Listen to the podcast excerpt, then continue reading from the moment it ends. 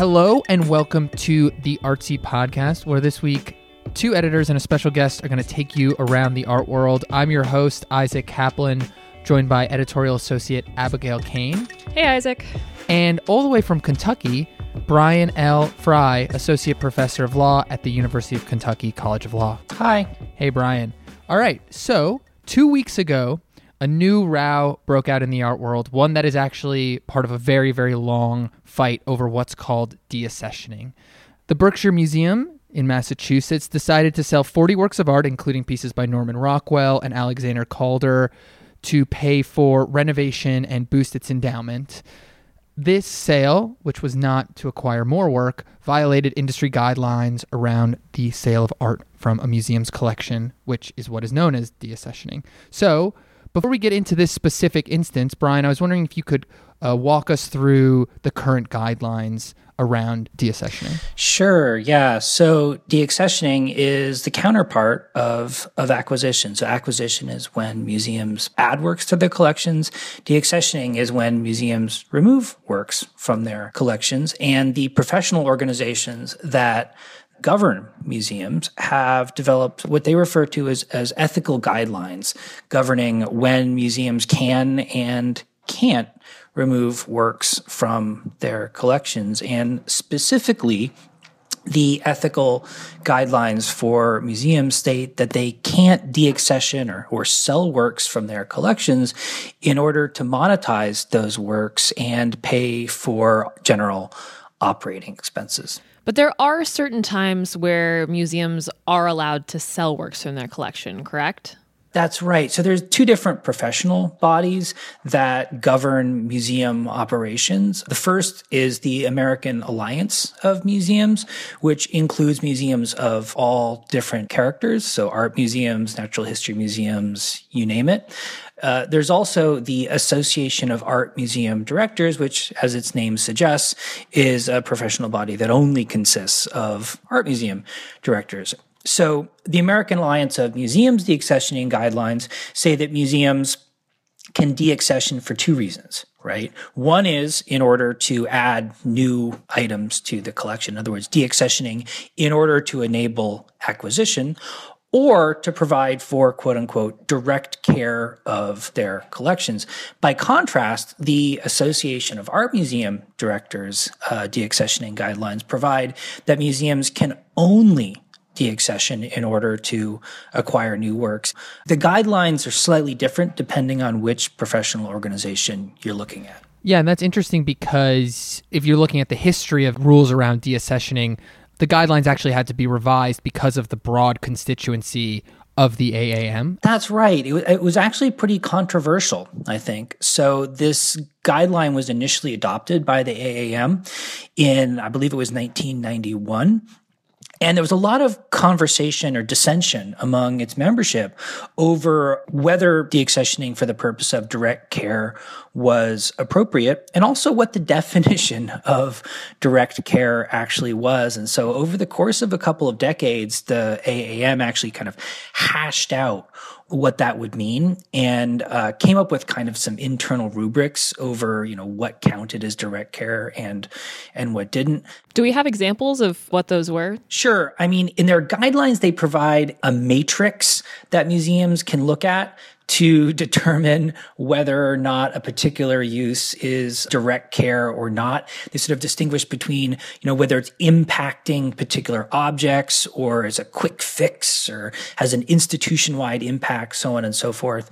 I think the cynical kind of breakdown is just that because the membership of the AAM is so broad, there was kind of a recognition that like natural history museums, for example, might deaccession things for reasons that are totally different from art museums. Uh, and I would say also that art museums are unique in the sense that the works that they hold in their collections often have extremely or relatively high value, whereas many other museums hold works in their collections that you know, potentially don't have quite so much monetary value or perhaps not such a ready market to sell those works into. So the circumstances surrounding deaccessioning are just not necessarily congruent for all different kinds of museums.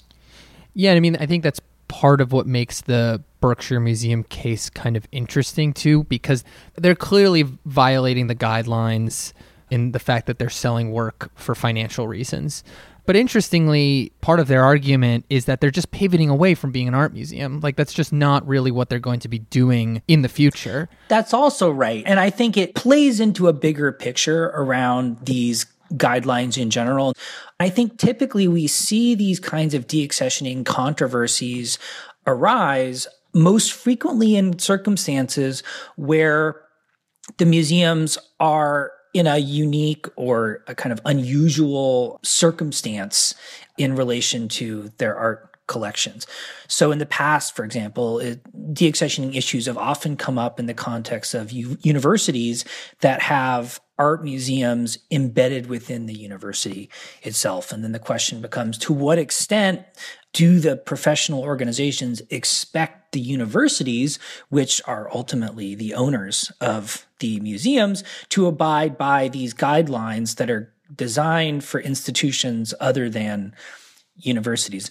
So that came up in the case, for example, the Rose Art Museum at Brandeis or in relation to the collection at, at Fisk University. Right. And I also wondered, looking back at the history of deaccessioning cases, I could be wrong, but it seems like all of them are from smaller regional museums. I haven't seen any big cases from the Met or MoMA, for example. Except maybe the DIA. Yeah. I mean, I think I think that's true. And I think that's a really interesting observation for two different reasons, right? First off, it's true because those big national museums tend to also have very large endowments, right? And so they don't typically find themselves in a circumstance where they feel an institutional obligation to look for a way to cover budget shortfalls, essentially.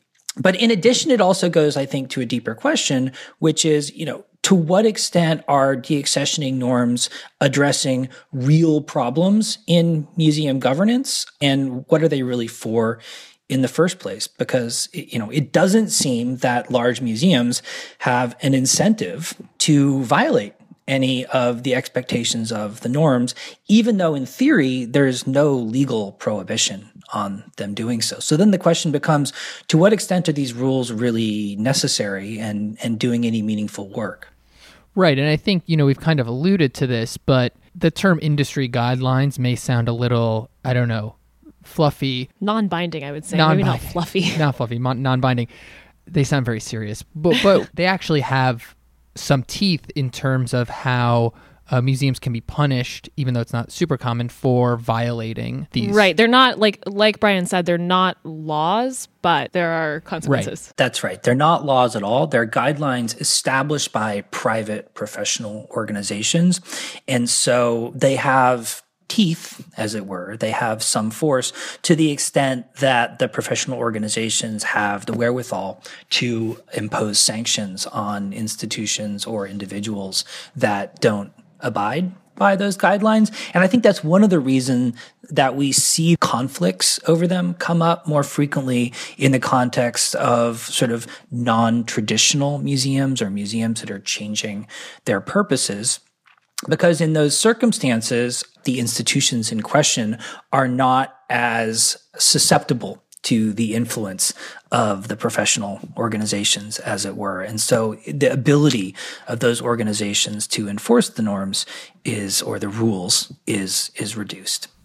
Yeah. And I also think it's worth pointing out that the AAM and the AAMD have a ton of guidelines on a ton of different subjects, almost everything you can think of when it comes to, to governing a museum. But deaccessioning is special in the way in which it is kind of a binary issue that's part of why it flares, I think, to the to the headlines when this happens. You either, if you're selling work for financial reasons, you are breaking the rules. Period. That that's right. I mean, I, I would actually kind of maybe take a look at it from the other side and ask why is it binary in the first place um, and i would suggest that perhaps the deaccessioning rules are binary because of the needs of the professional organization in relation to enforcement, right? So if they weren't binary, if it was a gray area, it would be a lot harder for the professional organizations to enforce them. The sort of binary nature, I think, makes it easier for them to put down a stake or draw a line in the sand. Well, before we kind of give our own personal, you know, thumbs up, thumbs down to these guidelines, what's the rationale for why they should exist? What would a museum industry group say? Typically, the AAM and the AAMD say that the restrictions on deaccessioning are are justified in order to essentially prevent museums from raiding the piggy bank, as it were, mm-hmm. in in order to fund their ongoing operations, in order to ensure that the incentives of the directors of the museums are aligned with institutional purposes. And then the additional reason sometimes given is that donors to museums expect that the museums will hang on to the works that they donate. And as a consequence, uh, the knowledge or the expectation that museums may deaccession might discourage donors from making future contributions. The argument is that museums, especially art museums, hold the works in their collections in what's referred to as the quote unquote public trust. Right, in the sense that they hold the artworks on behalf of the public, and therefore it's an ethical violation for them to sell the artworks. Right, because if they're sold, they might end up in a private collection and then the public would never see them again. That's sort of the idea is that if they're sold to private individuals, then they would no longer be accessible to the public and that museums uh, have an institutional obligation to hold those works in their collection in order to ensure that the the patrimony of the public is preserved. right and i've also seen at least in the articles or surrounding the berkshire museum some other arguments that say if donors, not donors who are giving works, but donors who are giving money to museums, knew that a museum could simply sell a work from its collection to make more money, that might de incentivize uh, giving to museums. Well, I think it's sort of interesting because if you look at donations today, like major monetary donations from individuals are usually tied to, they either come in the form of artworks, which are always given a dollar sign when they're mm-hmm. donated, uh, even if it's just for tax purposes, or they come with a, a, with someone saying I want my name on this building. You don't really usually see donors stepping in to fill a budget shortfall. That's not usually or that's that's less sexy than jumping in and building a new wing. Yes. I mean, I would say one exception to that, one big exception to that would be the circumstance surrounding the the DIA, uh, in which precisely that actually did happen a combination of institutional and private donors coming together to donate in order to preserve the museum. But but I would suggest also that the DIA situation is kind of sui generis. And and I think you're right it's probably not generalizable to the cir- circumstances uh, confronting other museums. Yeah I mean we've talked about this issue a little bit in the past and one thing that I think Brian that you said which was interesting which which was to kind of distinguish between hard and fast rules and a norm because I think that in this conversation around deaccessioning some people think that anything other than the way things are now anything other than the status quo means museums putting up work for auction all the time constantly whenever they want to. Everything changes. It's armageddon in the art market. I think there's there's a more sensible middle ground yeah, I mean, I, I guess my concern is I just don't find that prediction terribly compelling or or plausible right? I mean for me and i think for a lot of kind of critics of what are referred to as deaccessioning norms but i think are better described as deaccessioning rules. They're not norms at all. There's a hard and fast do it my way or the highway right? So i think one of the things that critics of deaccessioning rules tend to say is that look, none of these arguments for why deaccessioning for the purpose of financial solvency is unacceptable, but deaccessioning for the purpose of buying new works is acceptable make any sense, right? I mean, if we assume that that for example, art museums hold artworks in the public trust, then why can they sell those works for one purpose but not for another, right? If a museum sells an artwork for the purpose of buying another artwork, well, the artwork it held in the first place is still removed from the public trust in exactly the same way as it would have been otherwise. It's kind of an incoherent argument. Either a work is in the public trust or it isn't in the public trust. And you can't have it both ways depending on the particular, particular circumstances.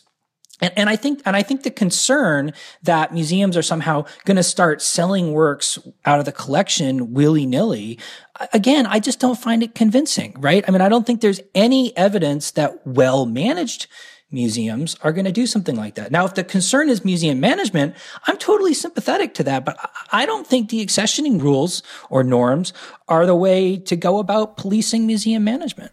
So, yeah, what I think you're kind of hinting on is something brought up by some people in this debate, which is, you know, these deaccessioning norms uh, exist to basically say museums, you have to govern yourself well because there's you cannot rely on your collection to bail you out. A, a while ago, I published a piece about museums that have closed down which is not a super common occurrence, but a lot of times it happens because they've gone bankrupt, which is one reason that a lot of museums do deaccession works because they're in a bad financial situation and so they need money.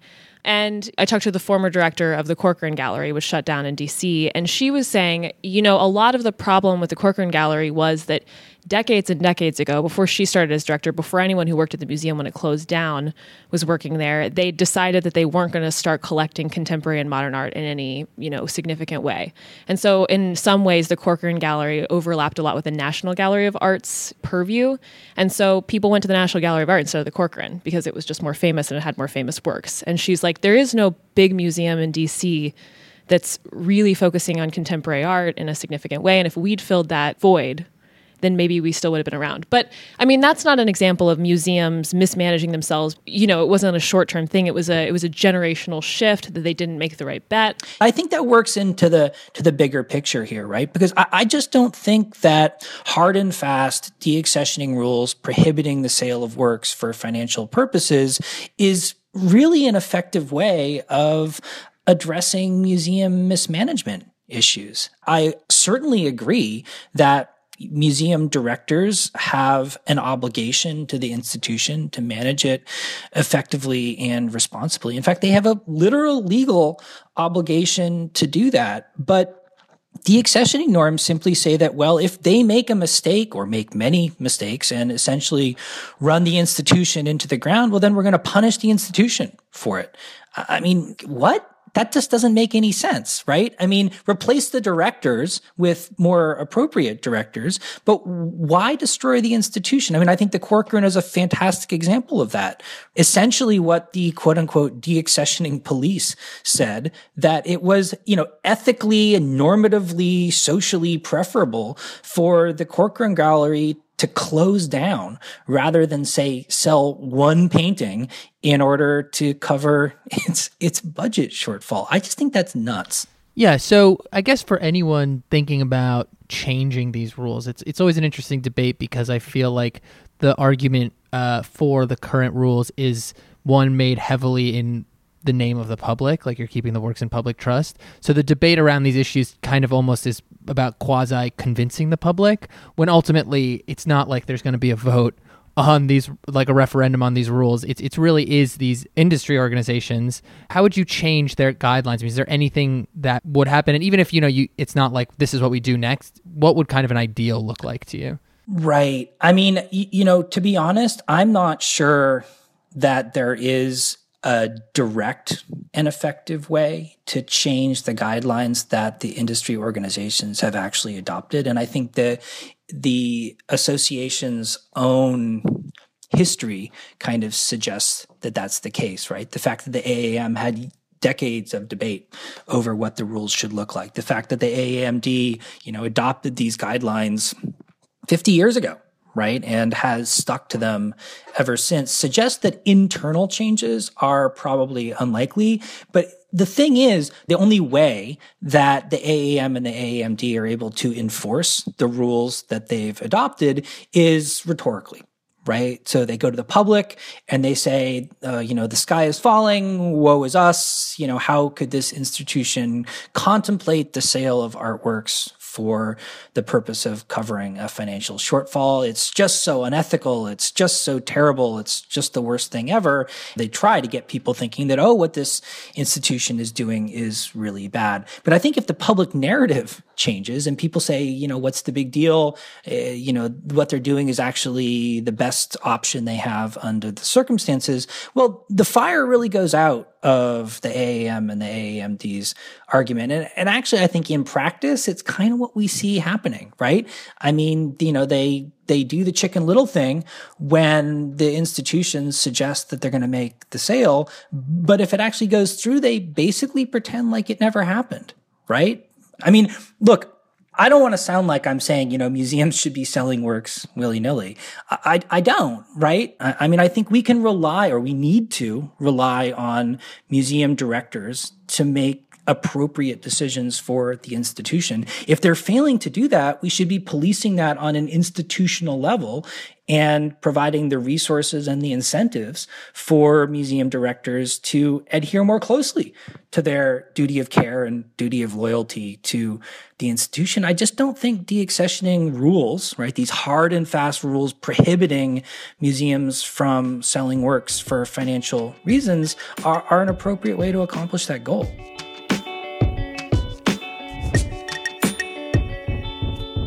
Well, that's all we have time for this week. Thanks so much to Brian and Abby for joining us. Please remember to rate and subscribe on Apple Podcasts.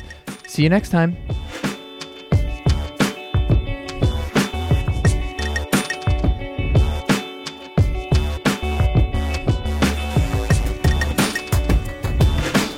Our producer this week, maybe you heard her on the pod, editorial associate Abigail Cain. The music by Broke for Free.